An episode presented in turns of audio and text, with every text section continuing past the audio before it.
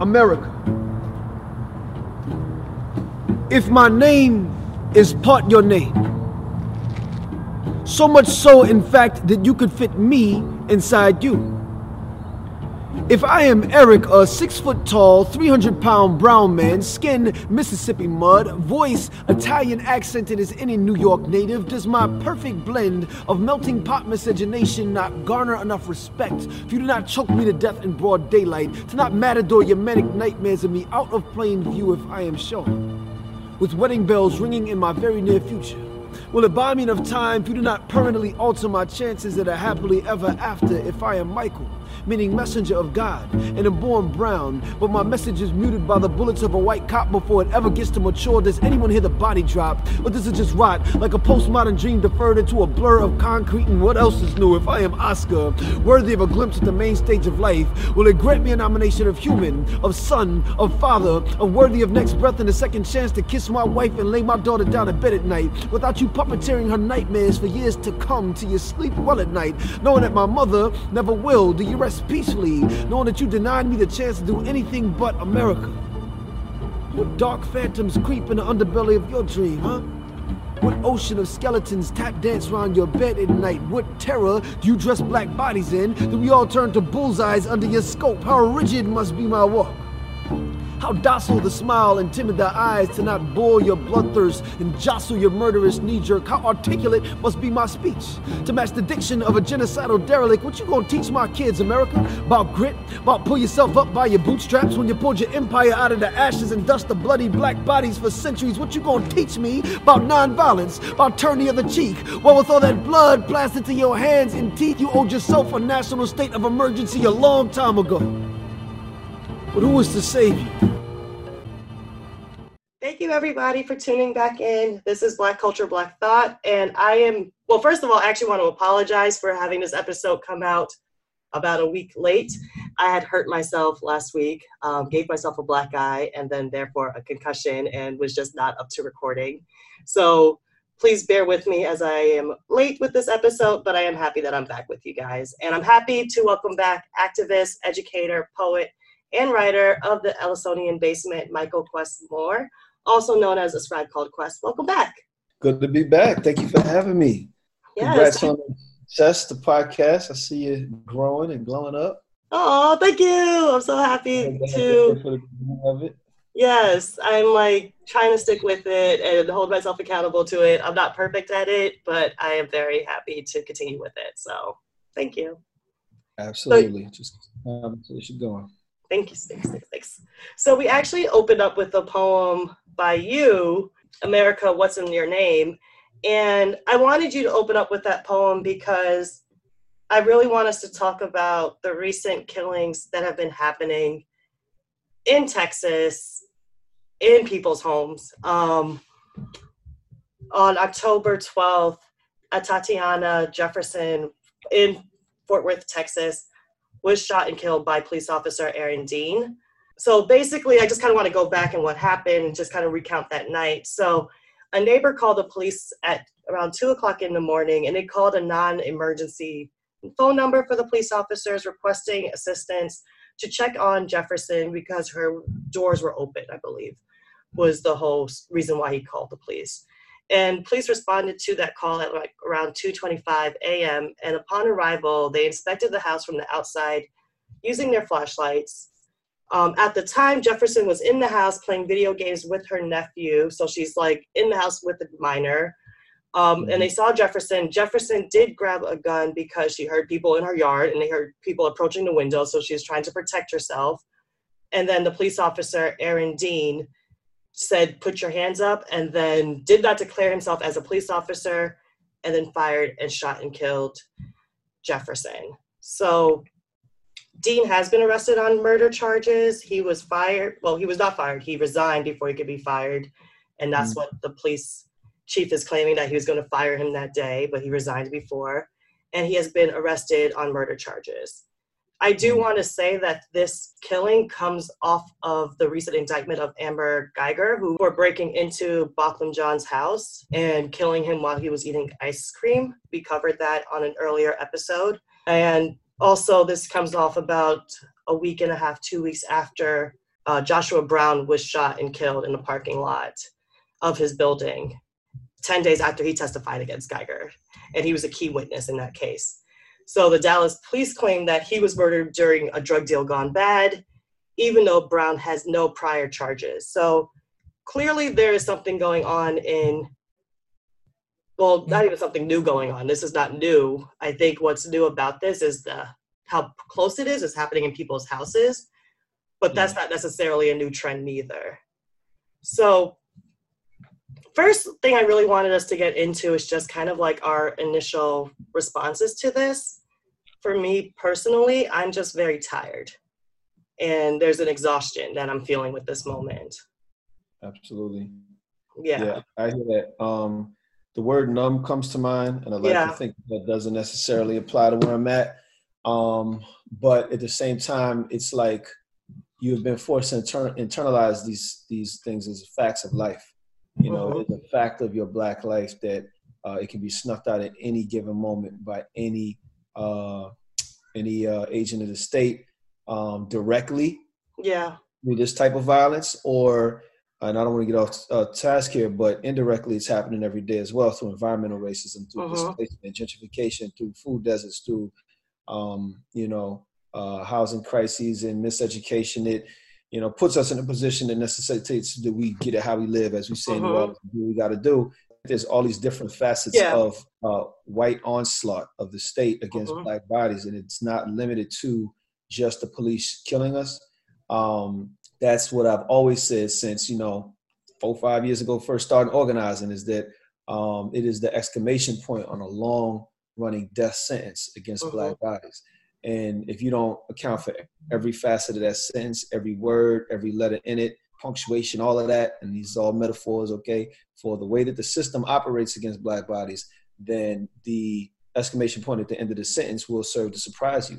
But if you've been watching all of the tonal inflections, if you're watching the things that have been said, listening to them closely, and I don't just mean now that it's obvious in all bold letters, you know, from, you know, Darth Cheeto in charge, from the President Dump, but I would say everything that's been said and iterated since the Constitution and before uh-huh. already spelled out for us what our death sentence is here in this country and everything else that speaks to any facet of potential reforming of a death sentence is, is, is painfully irresponsible and unaccountable to the nature of what we're actually dealing with. You have to look at the 13th Amendment. You have yeah. to look at where the Constitution guarantees life, liberty, and the pursuit of happiness to property owning men who are all mm-hmm. white, right? Because these things codify the uh, the way that life will be valued, puts ultimately fascist state. And if that's who's valued and the, the ownership of property is what's you know put up above everything vis-a-vis our our entire ideological system and framework which is capitalism right? If that's what's put into place everything else that happens makes sense. Yeah. And then you don't say the system's broken you say the system's working. And then what's our work? Is to undo the system. Is to mm-hmm. smash that system and to replace it with a system that works for the people. And so um you know, uh, these these are the kind of uh, painful realizations that I hope we can glean from losing a black body a day for the last five years and however many years counting before that, because otherwise they are, you know, uh, deaths in vain, and you, we do have the space to just become numb and not be able to do anything about our oppression. Yeah, and I think paying special emphasis to like losing a black body a day, but like more than just one black body, given the other aspects of how black people are being killed by white sanctioned violence due to poor health care access, due to lack of food nutrients, um, drug addiction, and all of that that was funneled into the black community. We are constantly being targeted and we are constantly being killed in rates that are disproportionate to anybody else in the society.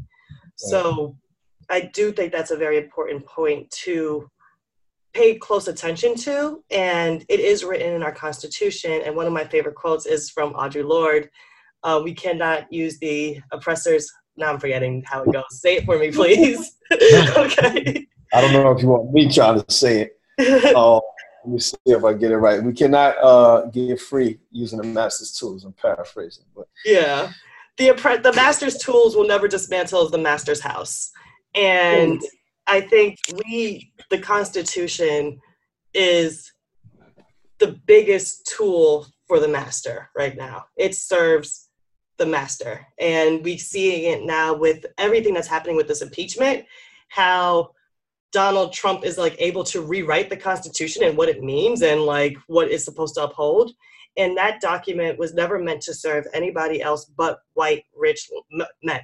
It was not meant to serve white women. It was not meant to serve black people. It was not meant to serve other cultures that have come to this country. And we're trying to expand it to serve other people. It is never going to. You need to dismantle that document. And we need to rewrite that document. And we need to create a new framework to for this country so that way it encompasses everybody. And I think that's a big problem with what we're doing right now is that we keep expecting laws to uphold what's happening within what's like the violence that black people are facing by police officers mm-hmm. not knowing that those laws were never meant to serve those laws are meant to protect police officers i think the only laws that have come out of the black lives matter movement were to like further protect police officers rights wow. that's a problem you know and i'm looking at the recent indictment of amber Geiger, and it came out today that she's actually planning wow. to appeal those charges yep we can't look at that as a win so far. Like, first off, it's not even secure as if she is going to be in jail for very long. Um, but that indictment of her is just, it's not a win for the black community. It's not changing anything in the fact that Joshua Brown was killed one week later. Like, you know, and killed under, I don't care what the police officers say, killed under very suspicious, you know, circumstances. Assassination, yo. Like, this is how this is how you you uh you, you knock off a you know um a rival gang member or something like that and if anything and and, and i'm only accentuating that to drive home the point that the police did this or orchestrated yeah. room for this gangland assassination. Yeah. The context that they gave of course it makes sense that he gets you know um you know he gets uh shot in a violent way in front of you know his home or whatever. But um the context that they gave is so like out of pocket like it would never even occur like this. In a street context especially with him already having something to do with the with the uh, biggest case in the country at the time already lets you know that they're affiliated so then to do it in that way kind of smacks in the face to actually use a, a gangster type of uh, yeah you know, um aesthetic and technique to do it but even f- furthermore to shoot in the mouth like that's mm. beyond symbolic. That's so like literally like right on the nose of what what what they were trying to drive home. That's something wow. that like random guys who are stealing weed from you, who leave the weed behind, who are from yeah. another state, fuck out of here with all of that shit. Um, don't do because that's like some old next level venom type shit. Yeah. That's like you know, um, snitches get stitches. You you ran your mouth type shit. Bam. Yeah. No motherfucking way. So I don't even want to go down that um whole because I think it's just way too apparent. And um, the deeper thing is how many people actually notice or getting outraged by it, and yet we feel like our hands are tied. Yeah. I think um, just to use my own path as a teachable moment because mm-hmm. it's about me. Um, when we first started organizing here in New Orleans around removing white supremacist symbols, that seems like a, you know, um, well, what's the connection here? yeah. people down in the streets. Why you talking about a statue? We were trying to use statues as a as a vector of the system, symbols that reflect systems, and if we could use that as a um, ideological entry point to deconstructing white supremacy, then we could use that to expand the conversation about why we're dying in the 1st mm-hmm. place. And you can indict and attack the entire fucking system. And if you do that, then the rest of it should fall like a house of cards it's kind of ambitious. You know what I'm saying? We kind of, you know, those organize.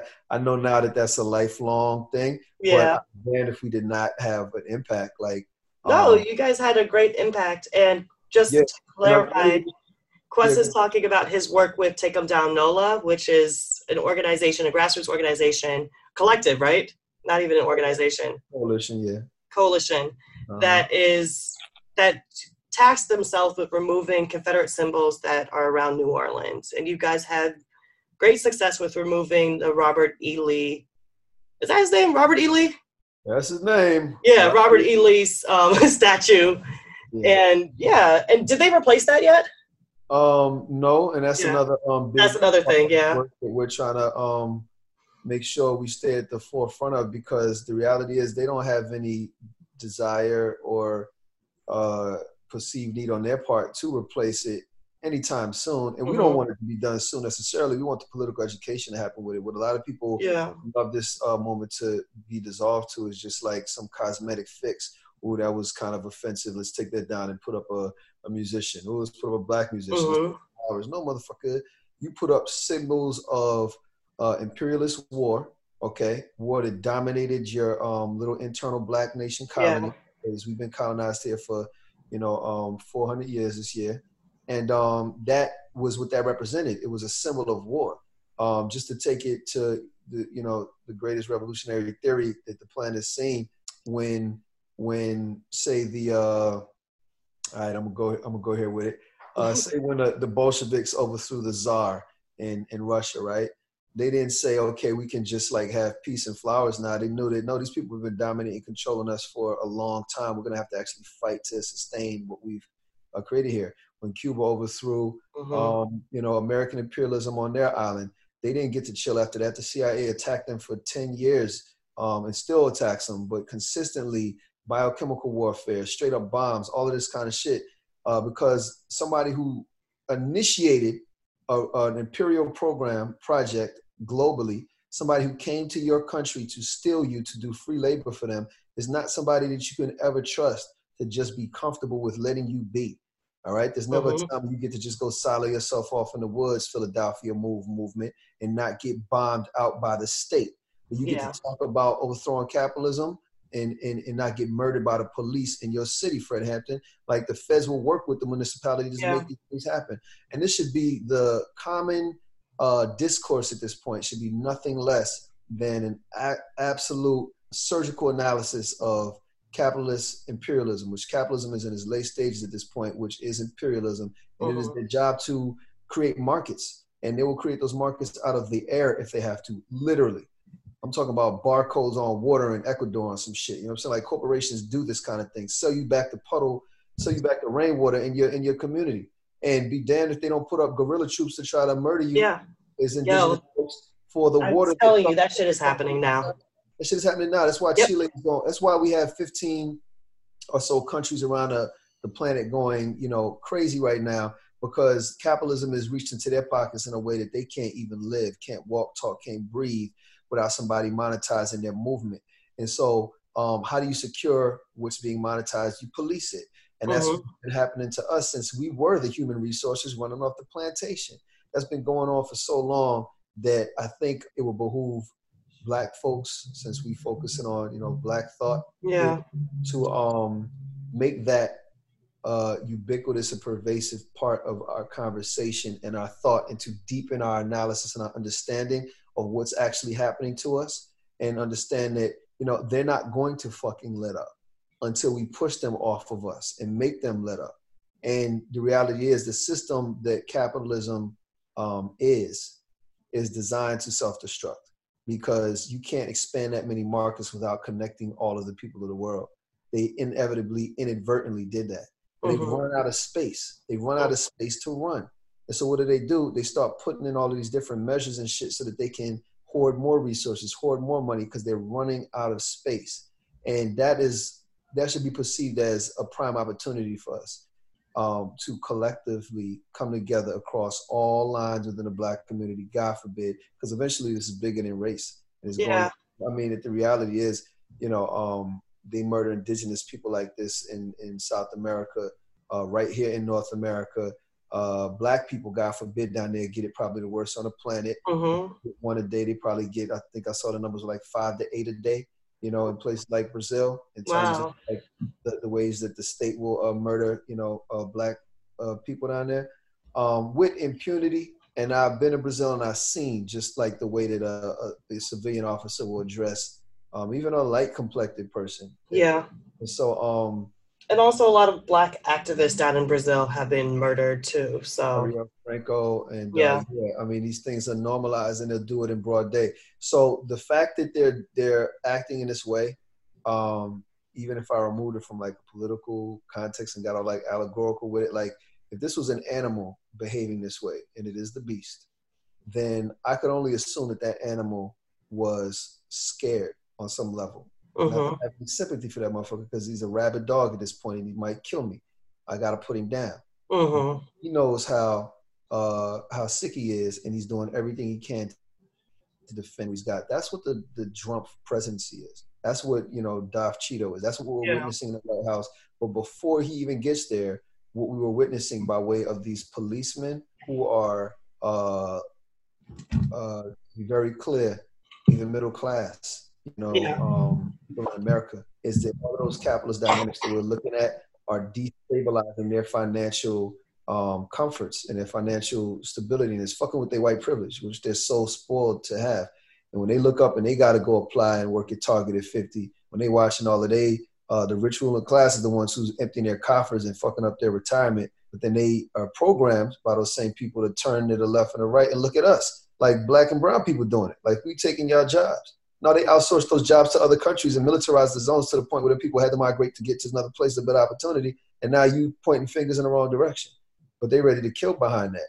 And um, it's all bad information, real bad information that they got, and they got them like you know which way did he go looking in different yeah. directions and they've been programmed socio-historically to look at us so the cops that kill us is though even though they are you know instruments of the state and they look like they have all of this uh, privilege, which they do, and they look like they have all of this authority, which they do. Mm-hmm. They're also scared yeah. by people who would have been, you know, working class folks without that privilege. And when they have that badge in their hand, they become the gang that they were programmed to be. And they turn around and they defend state interests, but they think they're defending themselves. We, we don't we don't get free than our awareness of our sickness is. We don't get more healed than our diagnosis is, you know, precise and accurate and erudite. And so, um, I don't know if there's a question being answered here, but I'm always going to offer that we should uh, be in constant, nonstop, vigilant study of yeah. this situation. And once you study, find other people you study with, and then find something you can do. Mm-hmm. There are things we can do. You know, we don't necessarily, um, you know, uh, a great a great revolutionary once said, um, that if all the workers of the world united, we wouldn't even need violence because it would bring the ruling class to their knees. Where are you gonna go? You gonna outsource this to Mexico? Mexico mm. said I need the same thing you was paying the people up in uh, Detroit. Yeah. You gonna take this to Chile? You gonna go to Hong Kong? Where are you gonna go? Because we all gonna demand the same exact um, rights until eventually, you know, this whole thing inverts and collapses, and there ain't no bosses, and ain't mm. nobody telling us what. There ain't no billionaires. Ain't nobody because that's what it comes down to. Police are only there to protect moneyed interests. Yeah. look like it on the surface, but ultimately they are in black and brown communities for a reason. Mm-hmm. We are not supposed to break that barrier. We're not supposed to get out of our impoverished situations in mass. They create all of the situations that we end up in cycles of poverty and criminality, according to them, according to what they say is illegal. And then they put the police on us to keep us, uh, you know, um, incarcerated for that, which they get more money for once we go into the prison industrial complex. Yeah. It's a perfect, uh, perfect uh, scenario for mm-hmm. the rich class. Yeah, and then in order to uphold that system, because so like I think policing means different things to different people. You have it on that whole government level of making money then you have it on another level with the police officers. It's policing is means I need to make sure that I get home safely. Like mm-hmm. instead of like protecting the people and making sure that they get home safely. And that's not my idea. That's actually an idea that I watched in an episode of The Young Turks. And it was said by somebody in the course. I don't remember her name, but I will post the link in the um, episode description. And she was just like, police officer, they keep saying, like, my job is to make sure I get home safe. And it's like, no, your job is to make sure that the people get home safe. You chose to actually take a very unsafe job, like, you know? Yeah. Um, and then the people, obviously, is like policing needs to, depending on the race, I think, and depending on who the victim is and the race of that victim, for some people, it's like policing is exactly what the police officers say. They need to make sure they get home safe, they have a family. For me, yeah policing is I need you to make sure that I'm safe, and I need you to make sure that I feel safe enough to call you when I'm not safe, you know? And if you can't do that, then you have no business being a police officer. Period. Yeah. Yeah. And what's so wild about that is like even for the people who perceive the police as their protectors, and you know they see that that way, that is also such a reflection of the ways that uh, capitalism and white supremacy are baked in, ideologically baked into every ritual that we practice in America. Mm-hmm. And so, since we have more years of racist white supremacist oppression, well, I mean, it's still operative. What I really was getting at was, um, you know, by the time America was established, we had already had 146 yeah. years of slavery, right? So that was already in our DNA. Yeah. And uh, for that matter, we had already had a good 80 some odd years of capitalism as a new fangled global um, system. And so those things really informed the great founding fathers in their lawmaking. So, like you were saying, get rid of the Constitution, hell yeah, and get rid of the ideologies and the practices that led to the Constitution. Yeah. Capitalism, human enslavement, all of these things. Um, because what we find about the law, word to the Supreme Court itself, it don't mean shit. No. It's really a reflection of power. What the fuck is a law? A law is something that some motherfucker wrote down because it looked like it needed to be said at that time our our uh, perceptions of um, of right and wrong, morality, that whole so-called moral compass, all subjective. All right. Um, at a point, and I can't cite the case, but the Supreme Court is voting against a certain law that later on, 30 years later, they'll vote in favor of because it's standard now. Why is it standard? Because the people rose up. And the people mm. rose up in such collective number that now, I don't know, um, segregation isn't some shit that we can sanction anymore. Yeah. At one point, uh, that was just, you know, at one point, three fifths humanity was, uh, you know, sanctioned for, for black folks. And we can see how, you know, Dred Scott, can't remember the year, 1840 something, that's already 200 some odd years of American history informing that decision. And so we've got more time that informs that way of thinking than we have that doesn't. And even the time that followed it is not time where we collectively as a society change the ways in which we create economy, uh, uh, resources, culture, change those in ways that would change the kind of lawmaking that we would uh, do, right? And so even after uh, Dred Scott, you have another 120 years of black people still not actually being legal on the books. Yeah. If this is a democracy, we didn't get those rights for another century and two decades. So the point being, um, fuck a law and fuck the apparatus that makes the law. What really it comes down to is like, what are we making? What are we creating? that feeds people, right? And are we doing that in a way that actually feeds all of the people? Because if the root of it for us in this country was I'm going to eat and you get chitlins and pig slops, I'm going to eat good, you're going to serve me that, and you're going to get all the leftovers of the animal. And after that, I'm going to beat your ass if I don't like how you did it. Yeah. That is the DNA of everything. And until the country like really reckons with that, um, which is going to take nonstop vigilant, you know, hyper vigilant focus being placed on this, then you know you're going to have silly ass, you know, um, uh, conclusions drawn from this whole thing. You look at a thing on the surface and say, "Oh, they're there to protect and serve me." That's what it says on the card. People must be here to protect and serve me. And if you have whiteness, then you have a history of privilege that actually put them in position to do that because yeah. the state sanctioned to do that. And if the whiteness was the majority for a lot of this time, then you got one out of two citizens in this country that are fucking dumb as fuck, like fifty percent, who just really have no idea where their fucking um, meals are coming from, mm-hmm. where their where their privilege is coming from, where their riches are coming from, and God forbid they look at it. And one of the most genius diabolical uh, mechanisms of capitalism, once it's internalized by the oppressed, we might not be rich ruling class, but they teach you to think like, like they teach you to think that poor people are poor because of their own lack of yeah. uh, their lack of meritocracy, what have you. When you know you could work the same uh, job for 50 years, whatever this meme was that recently came out, you'll never be a billionaire off of labor. You mm-hmm. get that off exploitation of other people's labor, and yet we are trained to look down upon people who are not um, of certain means and look up to these people who are absolutely criminal and villainous but it's baked into the ideology because the very first thing we said was you have the right to give somebody pennies on a dollar that they just made for mm-hmm. you. And so, um, yeah, until that until that thing gets stripped away, like I think the best thing capitalism does for white supremacy is it solidifies it, it reifies it, it, it concretizes it, so that the middle class white demographic, which makes up a good portion of this country, is always going to misconstrue things that are bad for black and brown people as just being normal and even being good for them. Things like the police, things like um, uh, all different facets of, of business and capitalism.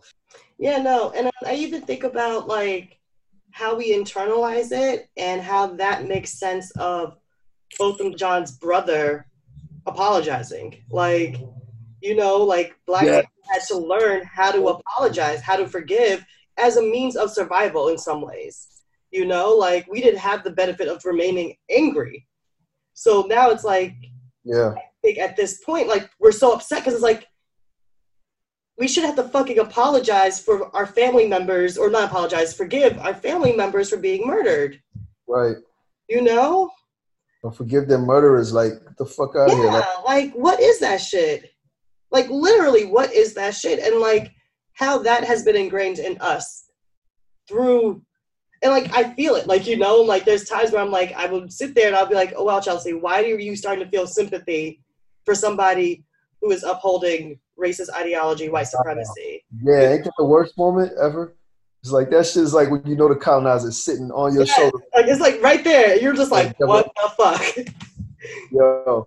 And then you and then and to get to some of the things we were talking about, um, you know, offline, just about um the whole self care component of this. Yeah. Like how do you maintain the righteous indignation necessary to preserve your humanity without simultaneously destroying yourself and you mm-hmm. Because at a point you realize, yo, part of colonization and the deep internalization of it is they have stolen my emotional intelligence from me. Yeah. Like there's a part of me that just like, um, because you know full well anger is a righteous and very um righteous indignation is yeah. a very uh, instinctive emotion to go to. However, if a motherfucker got a 12 gauge at your face and you got to choose between life and death, you, you know, based on your anger, your anger's the fulcrum. Oh shit, you might flatten out real quick. Yeah hey, shit, I'll, I'll, go ahead on and let you win this one. And, mm-hmm. and people have been negotiating that small, um, small uh, cross space for four centuries of like, oh shit, I'm mad. Mm, maybe yeah. later. And so there's measures of that that happens really deep psychological moments where, like, at first I ain't gonna lie. Ooh, damn, I'm about to say this out loud. When I heard the ten years, I was almost weighing like, how just was that? Yeah. Like, at least she got something. Same.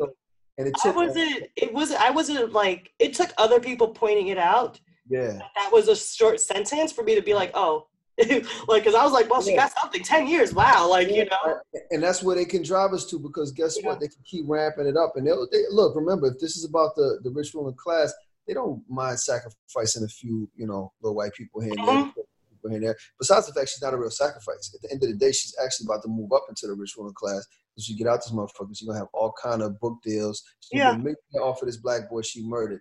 And um, I mean, I think about like George Zimmerman and how much money he made off of that. You know, like, uh, uh, she got over a hundred thousand or something to go from me. I'm sure. Yeah. I mean, we were able, thank God, and let's lift up the names of uh, Bunny and yeah. um, um, Brown who lost his life behind this shit. We can't do nothing for him. No, I did donate to his baby mom's, you know, GoFundMe. Um, Bunny doubled the number she was looking for. Good. And, you know, she played the game so strong and so well because she said, I'm not talking to white media because I know what mm-hmm. y'all do. And she was so uh, precise and wise enough to know that, you know, I could speak right now, but the state is yeah. going to use my words to feed their agenda. And so what I'm going to do is only talk to my black folk in my community so we know what's going on. And that went viral nonetheless and got her supported, which is a huge lesson for us because I think as organizers, we need to always be looking for ways to lift up, build up our own, our own, uh, everybody next to you who, who yeah. within shoulder reach range. You know what I'm saying? Like, don't worry about these big wig motherfuckers out here, you know, careerists off of Black Death, even. You know what I'm saying? Like the mm-hmm. biggest activist names you could think who are out here getting huge grants and shit to talk about what's going to keep happening to us because it's the rich people doing it and they paying you to talk about it. How about you go lift up folks right next to you, and when that happens collectively, that's some shit they can't stop. That's yeah. some shit they can't.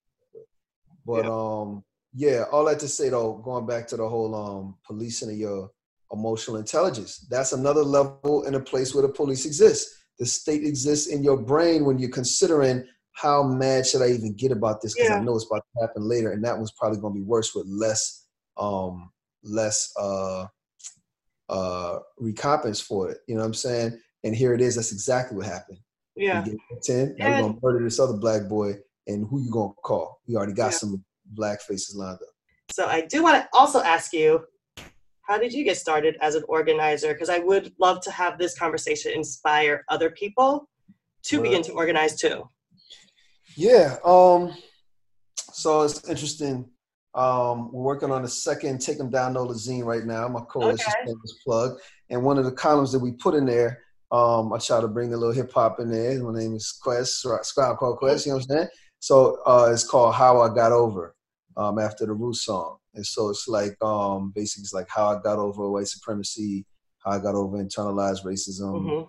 mostly the issues there, but there's also I include patriarchy, heteropatriarchy, and capitalism is like the sandwich, uh, bread to that sandwich, you know, to the racism sandwich, um, because uh, you know they're all interconnected, and that column is dedicated to organizers telling their stories, and I'm always trying to um, encourage my my comrades. They're like, yo. They could Google us. They could Wikipedia certain shit. We could talk about activists. They could Wikipedia, but for them to know your story, like what you went through Yeah. is everything. It's clutch because some of the stuff I hear just like blows my mind when I realize what some of you know people I've walked next to have been through. You feel me? Like that that that stuff we don't even necessarily want to share with each other all the time. And um, you know, because I'm an artist, I'm a writer. I kind of go there, and I will do that independent of my organizing to go to the deepest places of it. But I think um, just growing up in Brooklyn, you know what I'm saying? Shouts out to, to our South Oxford Street. Yes, we grew up on Oh. the same street, but 10 years apart. But hey, You know what I'm saying? Um, growing up in that era and like Spike Lee being a neighbor and, you know, Mhm. it was the black consciousness era. I was very spoiled by like a, a certain um, just inundation of cultural, you know, pride and nationalism in ways that I didn't even process or understand at the time. And I also didn't understand how fleeting it would be. I thought it was just the norm. But come like 93, things change. Um, you know, I moved from New York at the time, but then I watched this like nationally the culture of hip hop and everything changing. Went from like Arrested Development one year, taking me to meet my ancestors. Like next day, you know, Snoop Dogg is like, you know, the great and black woman and going platinum on it. And it's like, um, that was normal though. It's almost like it would have been nerd boy talk for me to even call that the great and black woman back then. It's like, you know what I'm saying? You ain't that like the whole conversation has changed and I'm very thankful for it. But that same year I moved to New Orleans. New Orleans was the murder capital of the year of the Mhm. world that year. 424 murders in like a city with less than half a million people. Um, per capita had the highest rate of murder. Next year was 289. Those are just very deeply traumatizing uh, times. I lost my pops um, at the time to, um, you know, I say capitalism killed them really. Uh, Mhm. uh, just him trying to fit inside of that system and self-medicate in ways that took him out real quick. And um, that was a deep trauma to process. I, I went through stuff as a kid, a lot of anxiety, depression, um, getting incarcerated young. And as I got older, uh, revisiting um, uh, in deeper ways than I ever had Black nationalism and Pan Africanism in very surface ways, even though it was deep to me. It was deep just because, you know, it was the Jay Z and Bling Bling era. in here it is, I'm listening to Talib and Mos instead. And I'm telling you my fucking life story here. But I'm trying to put it all in context. That was like home for me, and most of them felt like Tribe felt for me as a kid, which my dad gave me. But Mhm. being really the last poets was like my first spoken word poetry teacher, poetry teacher. Period. So I only knew poetry in a black nationalist context. I Yeah. only knew it um, in a you know fight for the liberation of the people's type context. And so then when I hear it through raps, and at the time I'm listening to Tribe when I'm a kid, and Tribe is sampling, you know, the last poets, and I didn't even Mhm. know that it was the same guy. Uh, Umar bin Hassan's daughter was a classmate. Boom, boom, boom. All of that um, meant that like I had a context for it when it came back, when it was common and Soulquarians and all of that. But to even have that access point and to read even a few books, oh, you thought you was just the wokest, right? Like you read papers and all this black psychology stuff that you know uh, the kids are calling hotep nowadays. But you know the, the the jury's still out as far as I'm concerned. I've found a lot of um, a lot of merit in Pan African and spiritual uh, Thought and you know what the Cheikh Anta Diops of the world did for me and the Ivan Van Sertima's and rappers were putting me onto this stuff. You know, Nas drops these names in rhymes, Black Thought drops them. So the music meant a lot. You had art and culture that reflected, you know, our material needs as a people. And as it changed and got more capitalized, I couldn't verse that back then, but did have like a poem. Hip hop is being fashioned by fascists who have no business uh, making it their business to pull out and put cash into the money market method has become hip hop. Is a thrift shop is uh, delivering discounted doctrine to dispensable DJs and MCs. Ah, selling souls, buying lives for pennies. I wrote that when I was like in college, right? And um, again, thought I was so woke. But Diggable Planets was giving me the verbiage. You know, these are guys we be reading Marx where I'm from. I know what Marx was. I know what communist socialism was. But all of these things reverb and loop back a decade later when I look in um, to the the people I've been around and exposed to, who are now my comrades, my teachers, what have you, like um, my community. Um, they're the reason why when the Black Lives Matter movement showed up, I was like, oh, oh, yo, yo, come on, you could at least do this much. Because I grew up in the era of Al Sharpton, you know, marching for Tawana Brawley and you know, um, you know, all of that stuff. I grew up in the um, Yusuf Hawkins era, you know, getting murdered in, in Bensonhurst by the white boys and, and there's a lot of racial tension. We were kids too. Spike talked about it and do the right thing, all of that.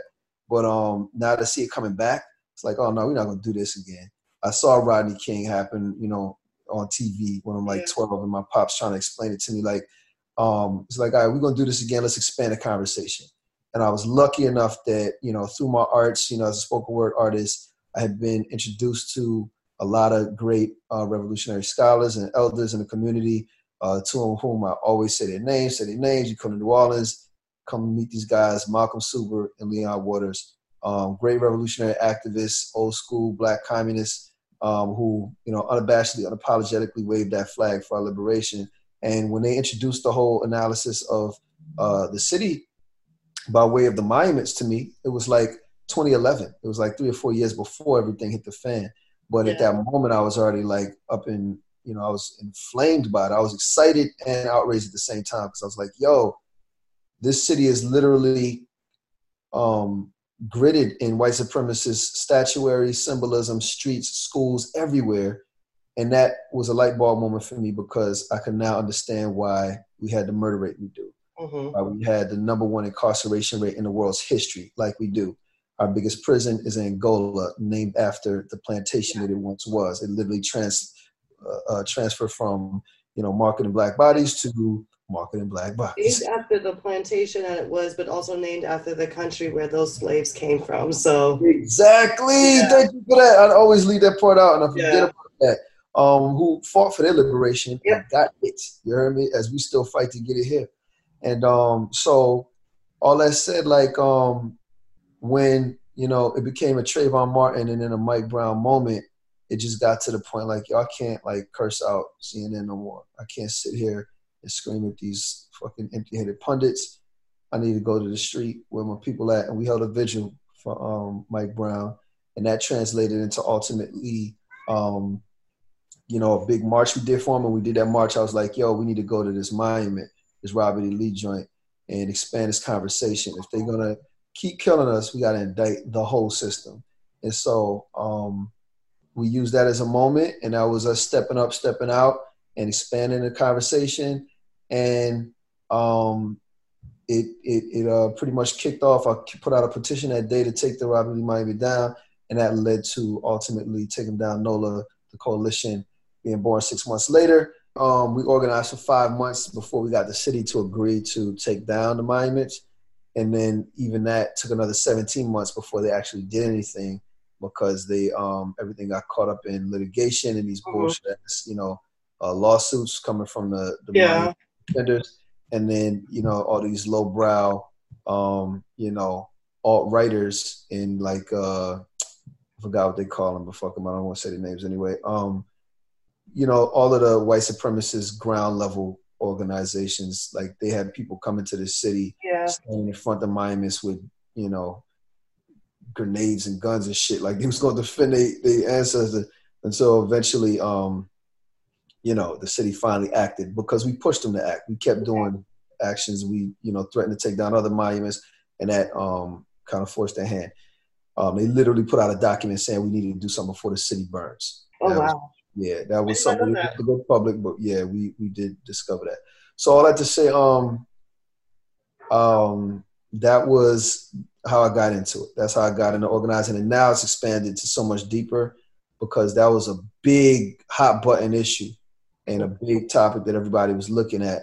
But what it um, forced me to do ultimately is I watched who showed up and who stuck around, and it ended up being more people, more comrades, some older, some younger, but people who's about this life, hmm about doing this work day in day out, and not all of them black, a lot of them ain't. Just to be real, you know what I'm saying? Um, but just like the Panthers, you know, um, our our work is ultimately come down to uh, changing the system in totality. So we build the kind of allyship and camaraderie that transcends um, race, gender, sexuality, all of that is really about the liberation of human beings who we identify as working class people, but as human beings. But not everybody qualify.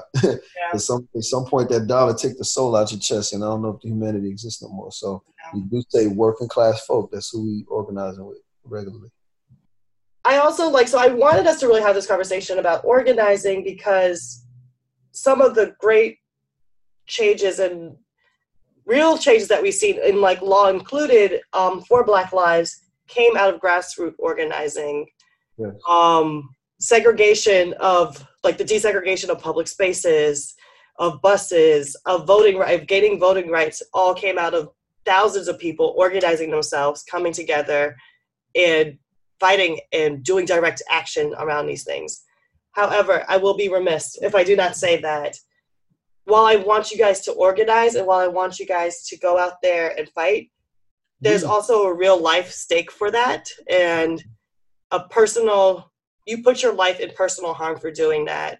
Yeah. The lives of like Malcolm X, of Martin Luther King Jr., Fred Hampton were lost because of this work. Um, Angela Davis was arrested.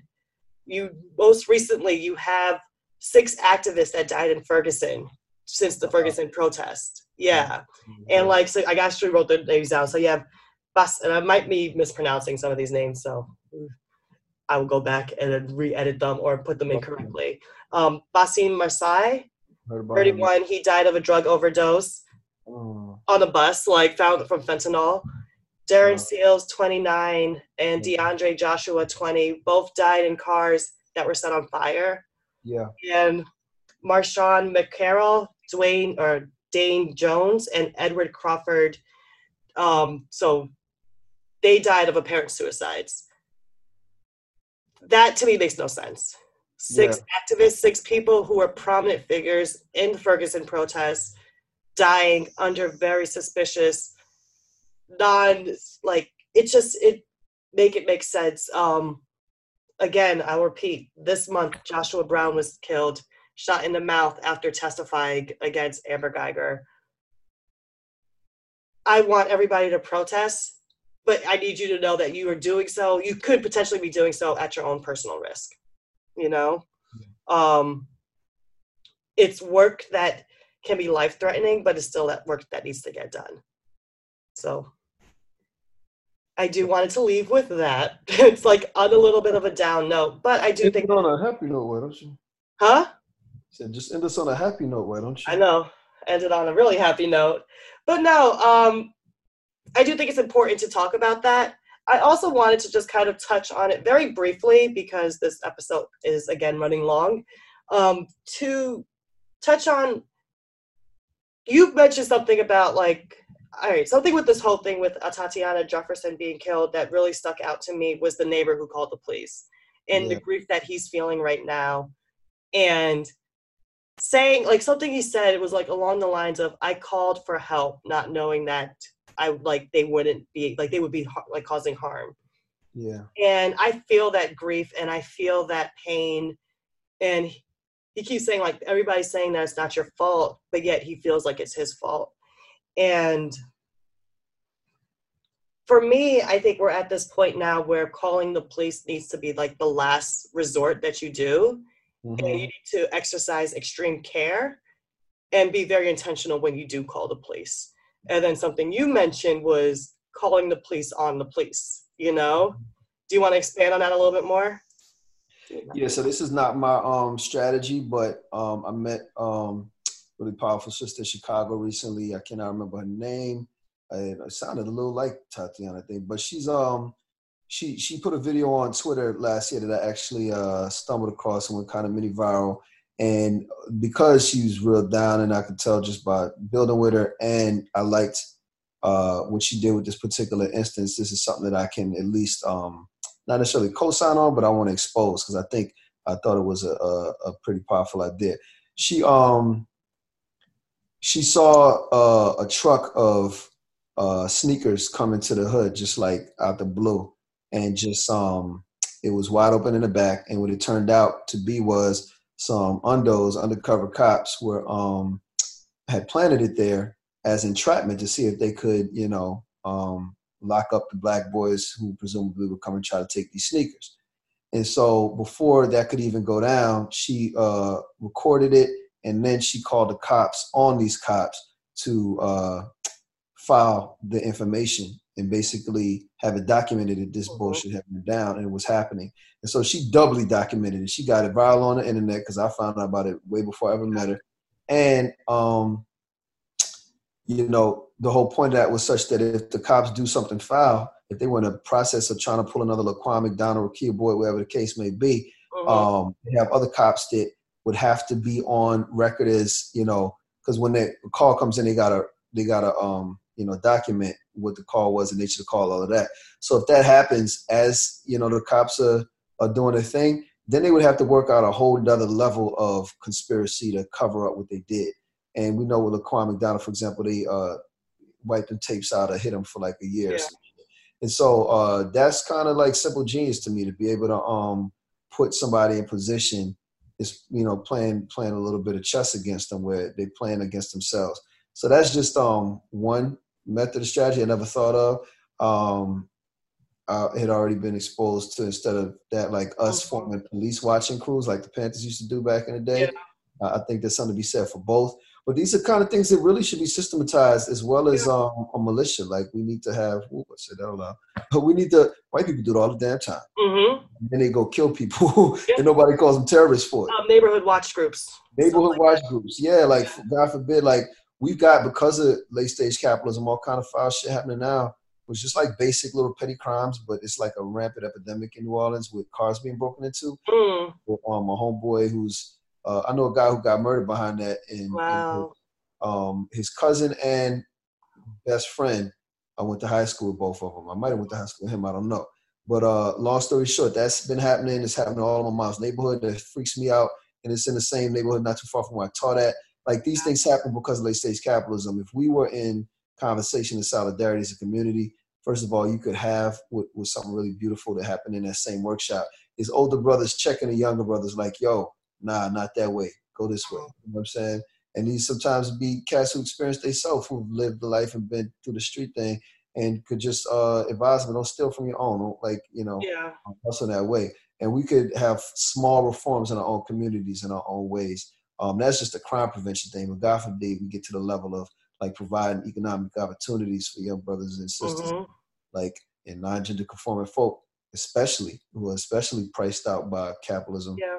Um, to have opportunities to work.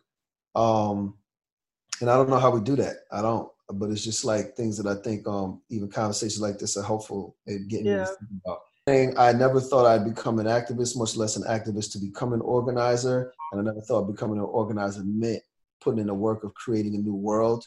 Yeah. But I've heard the message a million times at this point. I realize it's literally the only work we have. Anything else is just dabbling. Anything else is just like an advertisement.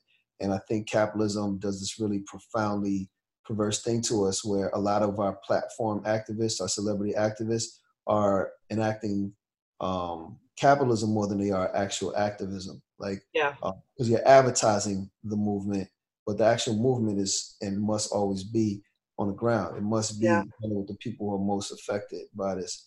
And so, if your um, positioning of self isn't actually reaching into a community. I'm not mad if you can do both, but if it's only doing one, um, and it's, it's only the aesthetic, then It's not the practice. The most profound thing I've got from this is literally right down to every relationship that we have as human beings is uh, an opportunity for us to right the wrongs. Mm-hmm. whether that's with your family or you know, intimate uh, relationship or so-called a love relationship, lover, friends. All that is ways for me to like not um, perpetuate, not only not perpetuate those those things that I've internalized, but to find the inverse of that. Yeah. You know?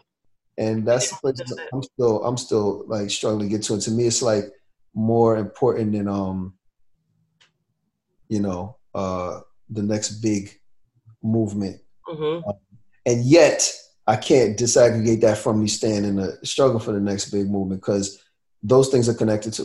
Like if workers are still hurting, then you can bet somebody gonna be coming for your neck at some point because they got to because they got to eat. So yeah, we just got to keep our eye on both. And I think if everybody was engaged, it would be a lot less of a struggle for the few that are always engaged.